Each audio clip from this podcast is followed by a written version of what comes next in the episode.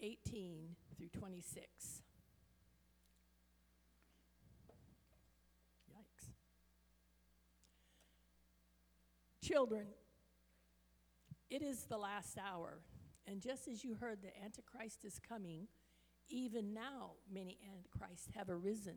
From this we know that it is the last hour. They went out from us, but they were not really of us. For if they had been of us, they would have remained with us. But they went out in order that it might be shown that they are all not of us. But you have an anointing from the Holy One, and you all know. I have not written to you because you do not know the truth, but because you do know it, and because no lie is of the truth. Who is the liar but the one who desires, who denies that Jesus is the Christ? This is the Antichrist, the one who denies the Father and the Son. Whoever denies the Son does not have the Father. The one who confesses the Son has the Father also. As for you, let us abide in you, which you have heard from the beginning. If what you heard from the beginning abides in you, you will also abide in the Son and in the Father. And this is the promise which he himself made to us eternal life. These things I have written to you concerning those who are trying to deceive you. The next portion, 1 John 4 1 through 6.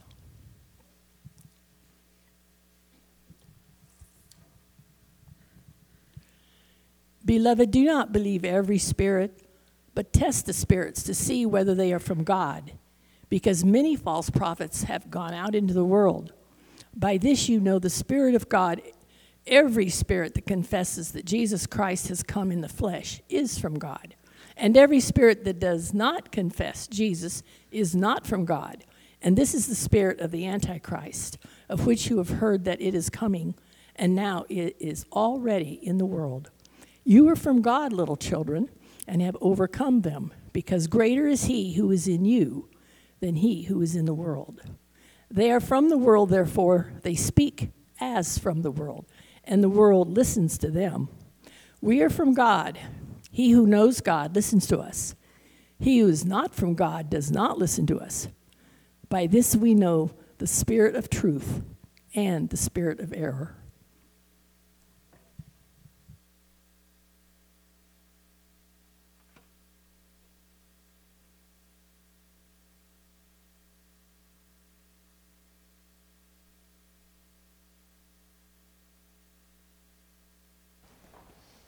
Thank you, Dina. What does it seem like the last hour after the craziness of this past week and what's going on on the East Coast with the hurricanes, what we're trying to burn up the whole North State out here, and what they're trying to destroy in Washington, D.C.?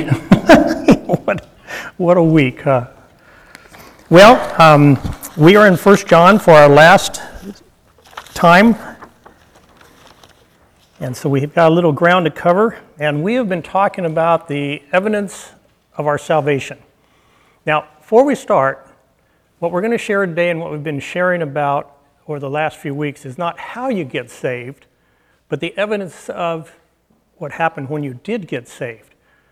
Because we can't do anything to merit our salvation, can we? Believe on the Lord Jesus Christ and you will be saved. Because within us there's no righteousness at all. We cannot work our way into heaven. That's why God provided a Savior, Jesus Christ. So, as you're sharing this with others and you're taking into your own heart what God has for us today and what John has written to us, just remember what John wants us to know is these things have been written to you that you may know you have eternal life. And then he lays out these things for us. So let's pray. Father, thank you for this opportunity to again look at your word this morning, to hear from you, and Father, I just pray that um, those about in the congregation here would not hear my voice, but hear your voice. Father, it's not what I say, it's what you say. And so I just now, and we pray that you'd speak to all of our hearts through your holy word and through this time we have together. And we thank you for it. We thank you for the peace we have to worship you uh, this morning and to hear from you. So open our ears and our hearts to hear your voice, we pray. Amen. Well, most of us had the opportunity last Sunday to gather out at the Rourke's, out at the Grove, and and uh, Josh and your team, thank you for all your hard work behind the scenes and making that happen. That was wonderful, and obviously for all those that you know helped uh, the Rourke's get ready for that. The setting was beautiful. Uh, the Yellow Jackets especially enjoyed it, and uh, they enjoyed the dinner very much too. But if you didn't make that, it was just a really special time of coming together and remembering what God has done for this body, what He's done for us. And in that grove is, a, is just, it's just a, a, a memorial, that stand is, to his faithfulness to a people that, you know, sought him out 13 years ago, if you can believe that. So, anyway, um, let's recap just a little bit here. Um, the first evidence we looked at five long weeks ago was a recognition of our personal sin.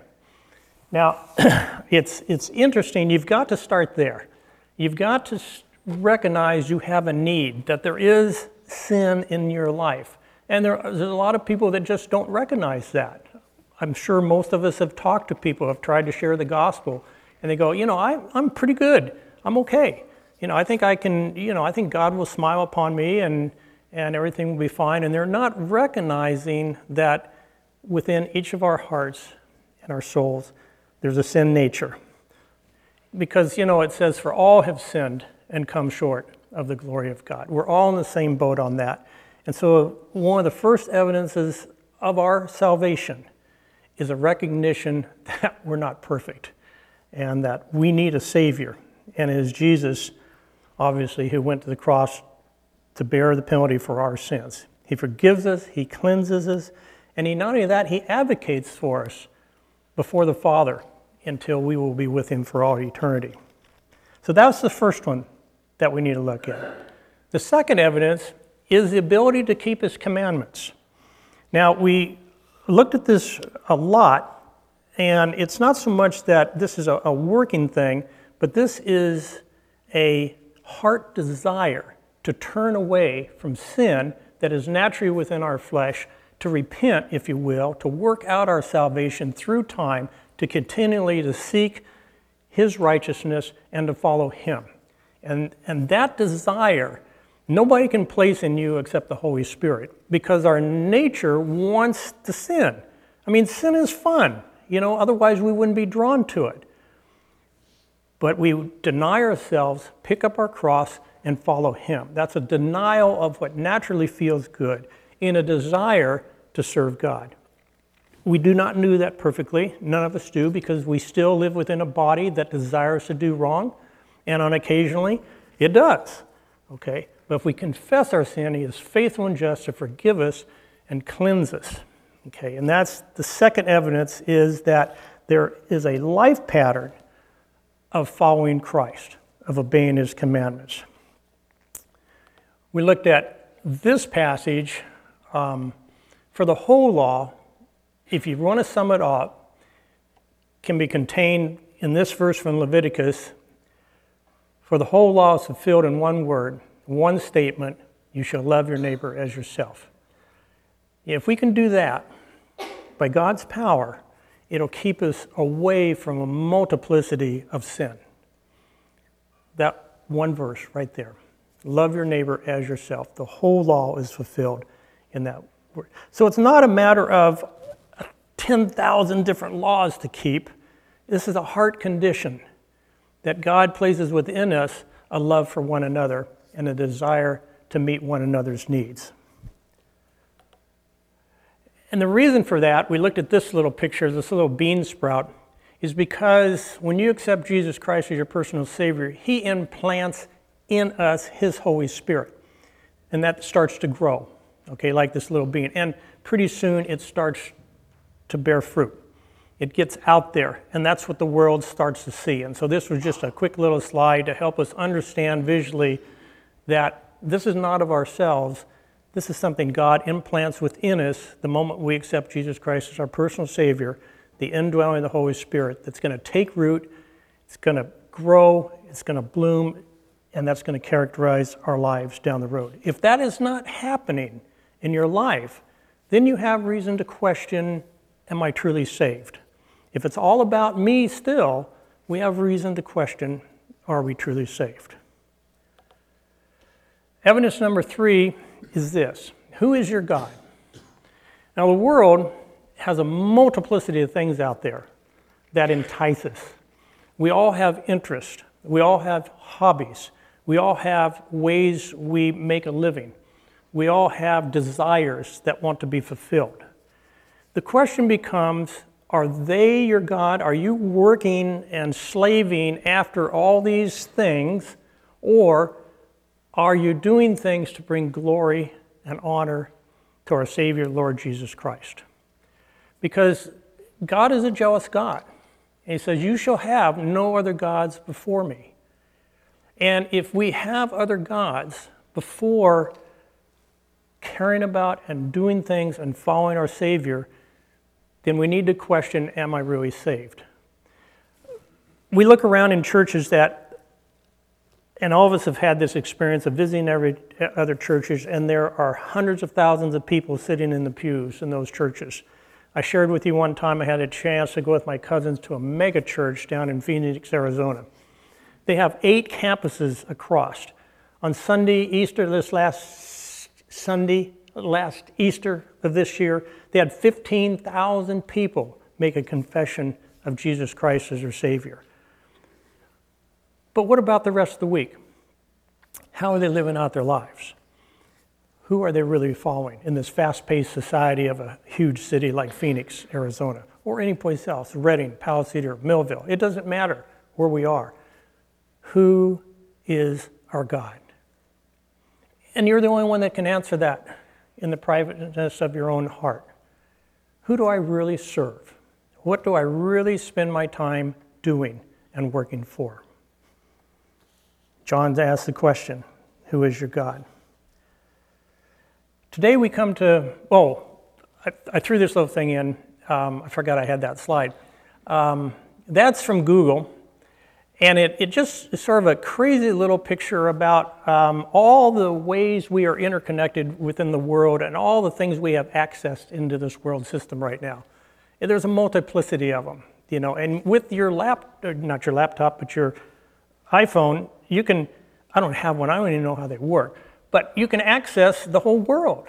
Anything you want to know, anything you want to serve, just bang, you can order up anything. You can change the way your house is being regulated. You can even water your pet, uh, you know, all through your little phone thing. Another little example of who we're going to serve.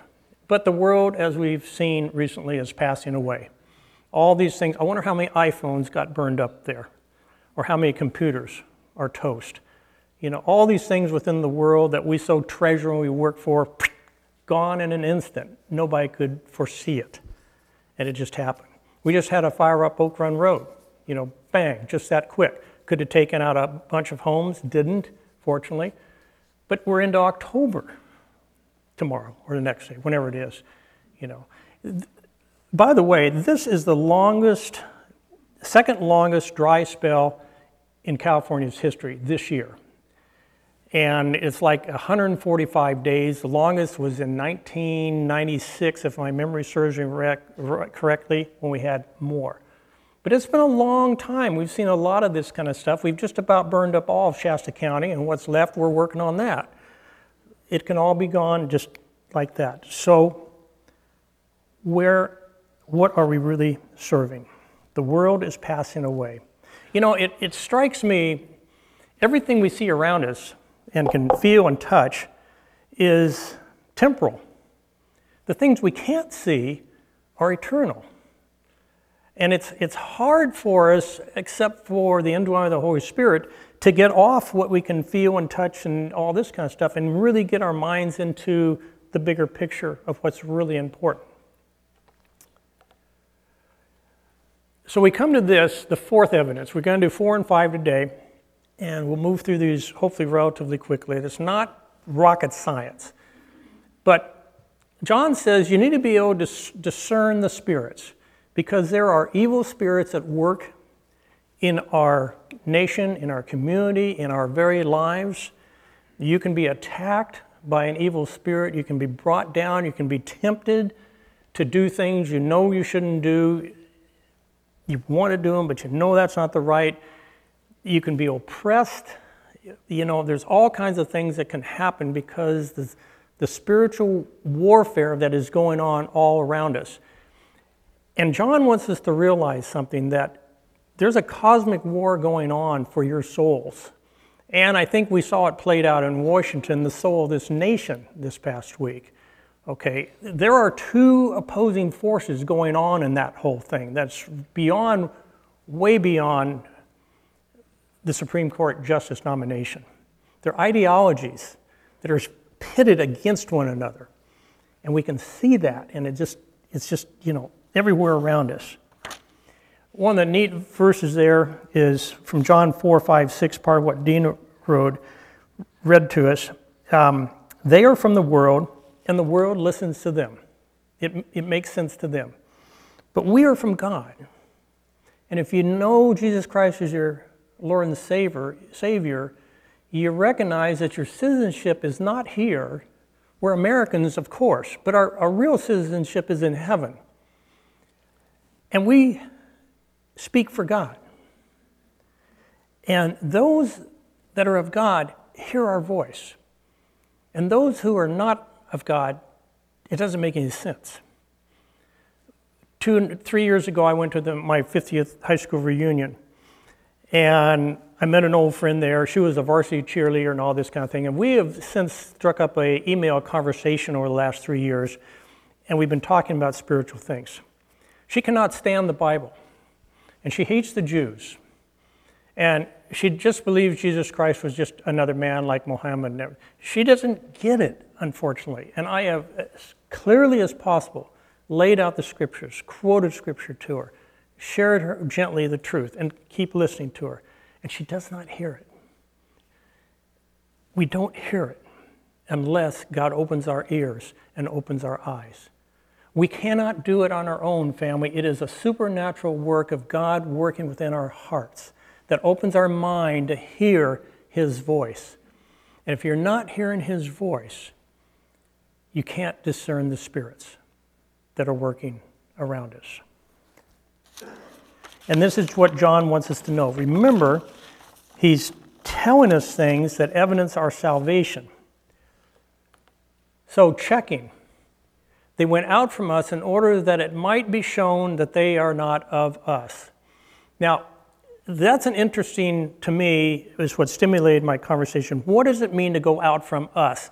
What characterizes us? And that's part of what we're going to be looking at here really quickly. Some of it's really obvious, isn't it? Obviously, the, the gay rights movement is not of God because the scriptures clearly point that the whole homosexual thing is not of God.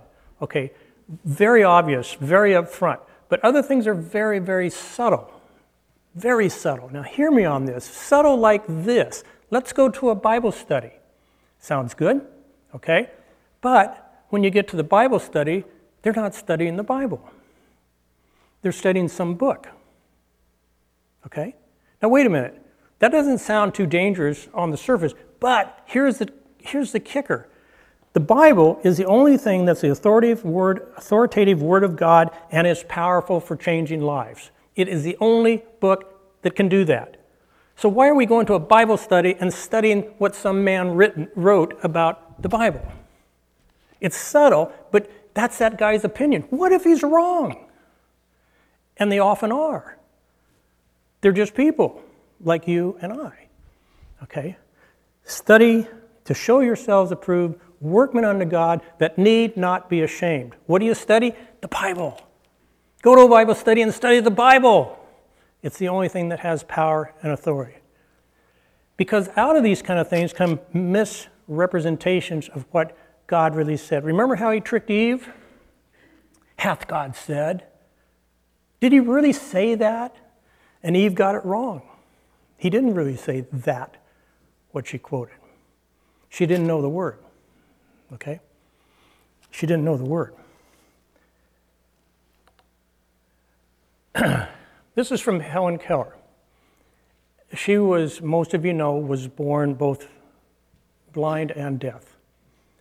and then she was worked with and later came to know Jesus Christ as her personal Savior. And it's a beautiful quote. The best and most beautiful things in the world cannot be seen or even touched, they must be felt with the heart. And that leads us into how do you discern the spirits? What makes them different than where we are?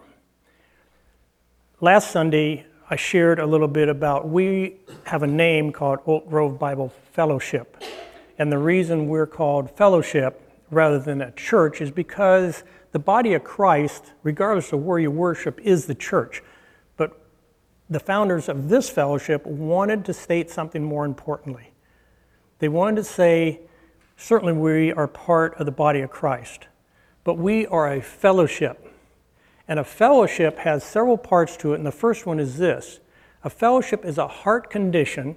It's not a church, it's not a program, it's not an activity, it's not a bunch of schedules, it's not about doing things that make you feel good, but it's a coming together to draw near with a sincere heart of those whose lives have been changed because of their acceptance of Jesus Christ and the indwelling of the Holy Spirit. That's the key. And I shared last Sunday that what that makes us is blood family to one another. Now we're we have all of us have blood relationships in the physical sense, but what God has done is He's given us a blood relationship in the spiritual sense. And that as Jesus is His firstborn son, we are called the children of God in John, 1 John. We are family. And we often introduce good morning family, a hello family, or something like that. And the reason it goes back to this concept within this body, we want at the forefront the understanding this is more than just a community of individuals that seem to come together like a soccer club or a bike club or a rodeo club or a drag racing club or a quilting club or any other kind of club that comes together because of a set of interests, but rather this is a family that's been brought together by Jesus Christ, and we're blood related. So the, so the first thing John wants us to understand about who we are as opposed to those who go out is this concept that we are connected as a family, a blood relationship family. The second one is this that we are blood related and we are one body with many parts. And 1 Corinthians 12, 12 and all, and most following are familiar with this. You know, there's the head and there's the foot and there's the ears and there's the eyes. And basically, what Paul is talking about is within the body of Christ, he is giving different skills, different abilities, different spiritual gifts for the edification of the whole. And because some of us speak from the pulpit does not make them any more righteous or anything else than those that are putting in the sewer line up at camp. You know, it's all part of being part of the body of Christ. And the, the difficulty sometimes is, is that we can get prideful and think somehow that because what I do is more important than what somebody else does, it's just only more important in my eyes. It's not truly more important. Because what Paul is trying to share with us there in 1 Corinthians is it takes all of it to make the body. Just like you know, I have a left hand and a, right hand and a left, and I have a head and feet and, you know, all that kind of stuff as we all do that makes this physical body work. It's the same for the spiritual body. It takes all these parts in one body. So that's part of what a fellowship is about. The next part is it has to be grounded in the truth as I just touched on just a moment ago, we have to be grounded in God's Word because that's our Heavenly Father speaking to each one of us and us collectively. If we are not grounded there, if we are not studying to show ourselves approved, workmen unto God, then we can get fractured because we can argue with one another because then it just becomes, well, I think this is right. No, I think this is right. Well, who's going to settle which is right? The only one that can settle what is right is the head. Jesus Christ, in sharing with us all this is truth. My word is truth. Okay? No longer tossed here and there by every wind of doctrine, but speaking the truth in love, we grow. Isn't that a neat thought when you think about it? How do we encourage one another? We speak the truth to one another. How do we speak the truth to one another if we don't know the truth? How do we get to know the truth? Study the Bible. It's not rocket science. But Satan would just absolutely love to pull that little simple truth apart and get us distracted into other things. So, the third aspect of a fellowship is that we are grounded in God's Word. The fourth as- fifth aspect, did I skip one? Let me go back one. Oh, encouragement, I did. Okay, the next one is that within the body of Christ, we're to encourage one another. Encourage one another day after day, lest any one of you be hardened by the deceitfulness of sin, for we have become partakers of God. It's of the world to tear people down and to destroy you. All you have to do is open up the Record Searchlight or any other newspaper and read all the discouraging news. You know, have you ever picked up a paper and the front headlines there's wonderful news? No, it's all negative news. Why is the church, as by reputation, known as a place that slaughters their own, shoots their wounded? Is because we have forgotten what God encourages us to do that we're to encourage one another to love and good deeds because we're in this spiritual battle. And what sets us apart is that Jesus Christ encourages us stand firm, keep on. I have overcome the world. Trust in me, have faith, walk in faith. I've got your back, in essence. And we need to be encouragers of one another lifting one another up because each of us is going through and is on the front lines of a battle. And we get shot up and we get wounded, and there are times we stumble and fall and trip and don't do it as we should. And we need to be able to come along and pick one another up and say, I got you. Lean on me. Let's keep going. Keep going.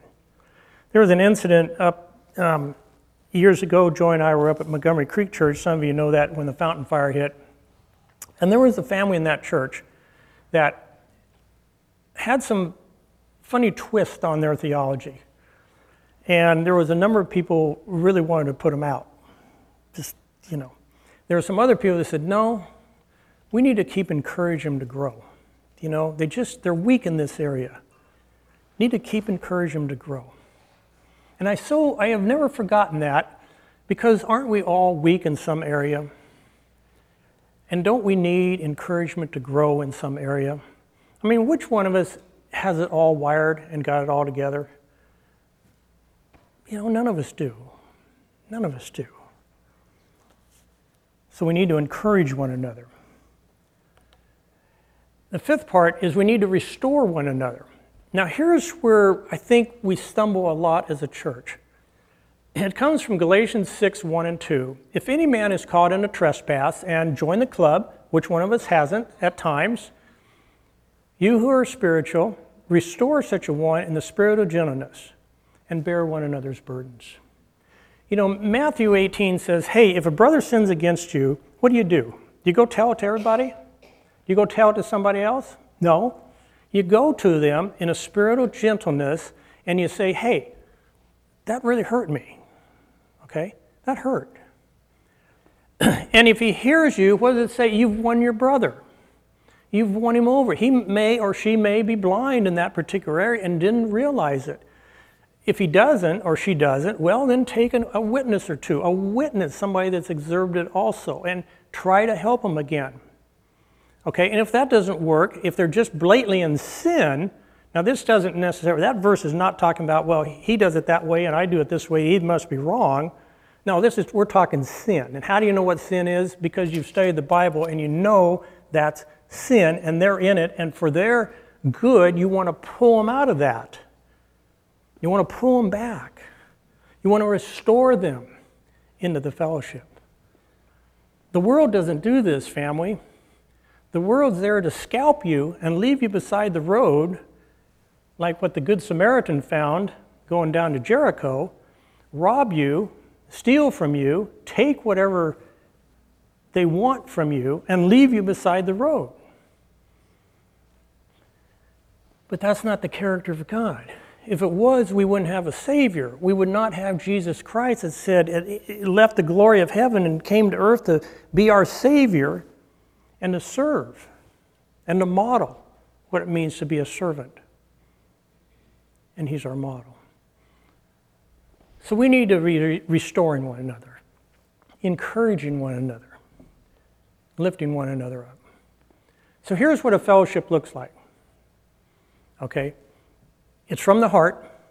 It's not, you're not here because it's a duty, it's not here because it's a social club.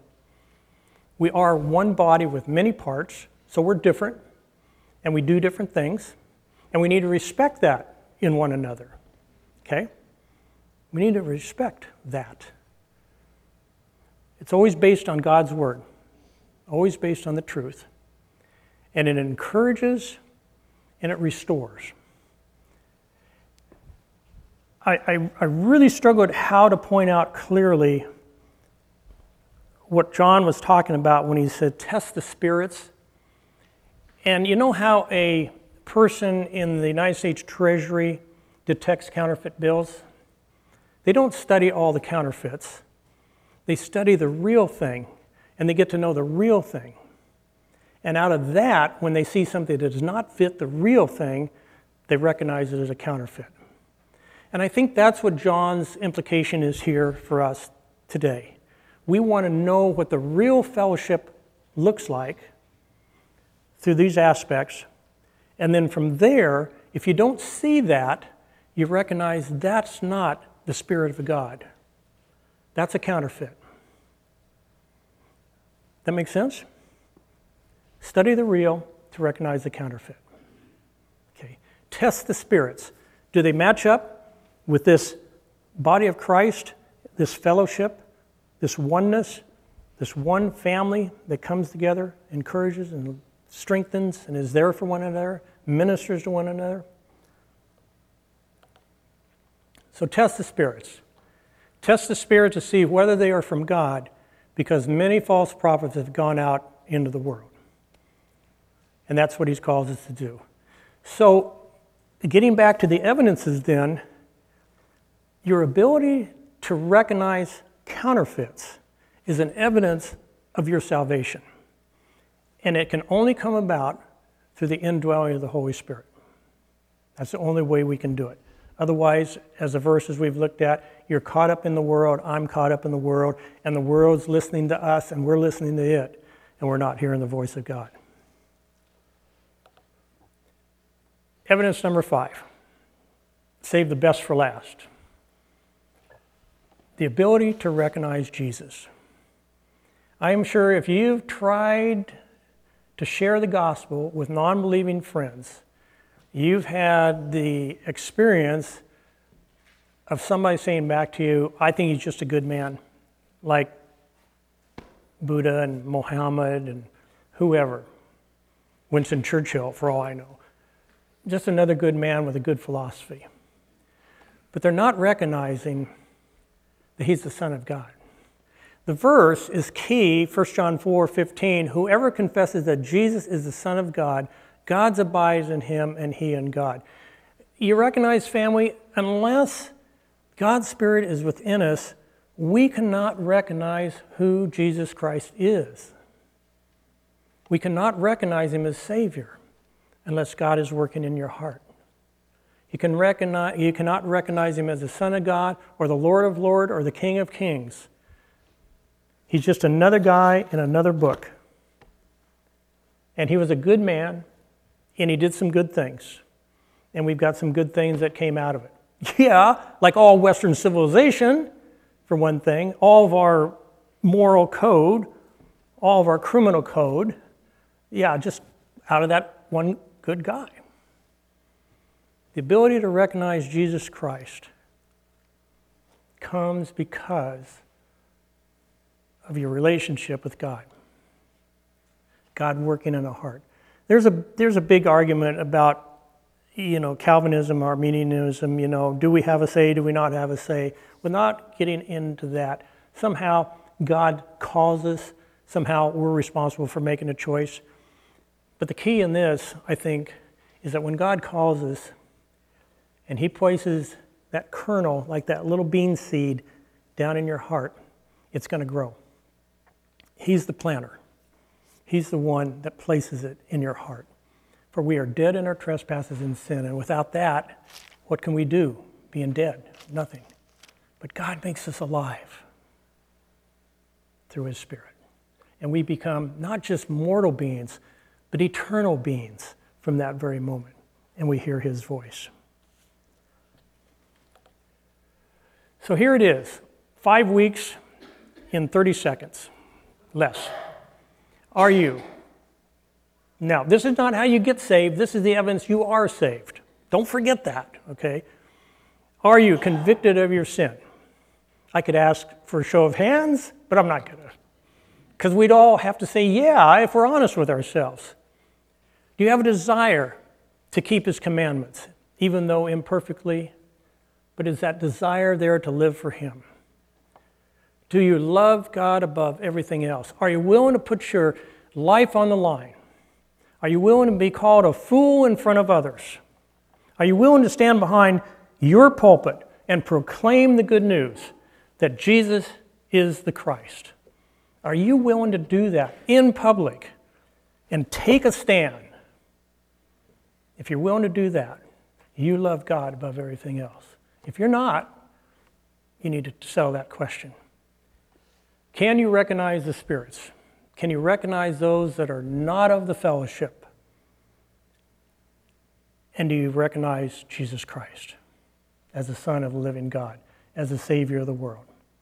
This is what John says to us These things I write unto you, that you may know you have eternal life. If you can go check, check, check, check, check, whenever on those dark, discouraging moments you question, when you leave this life, if you're going to be with the Savior, you can go, I got it. God's word right there. This is what he says. I don't care how I feel. I don't care how discouraged I am. I don't care how much doubt is in my heart right at the moment. That is truth. And I can bank on it. And if I leave this world tonight, I know that I'll be in the presence of the living God for all eternity. So I leave this series with where we started. For this is the message we've heard from the beginning that we should love one another. The young comforted in the old, and if you look closely to the left, the old is comforted in the young.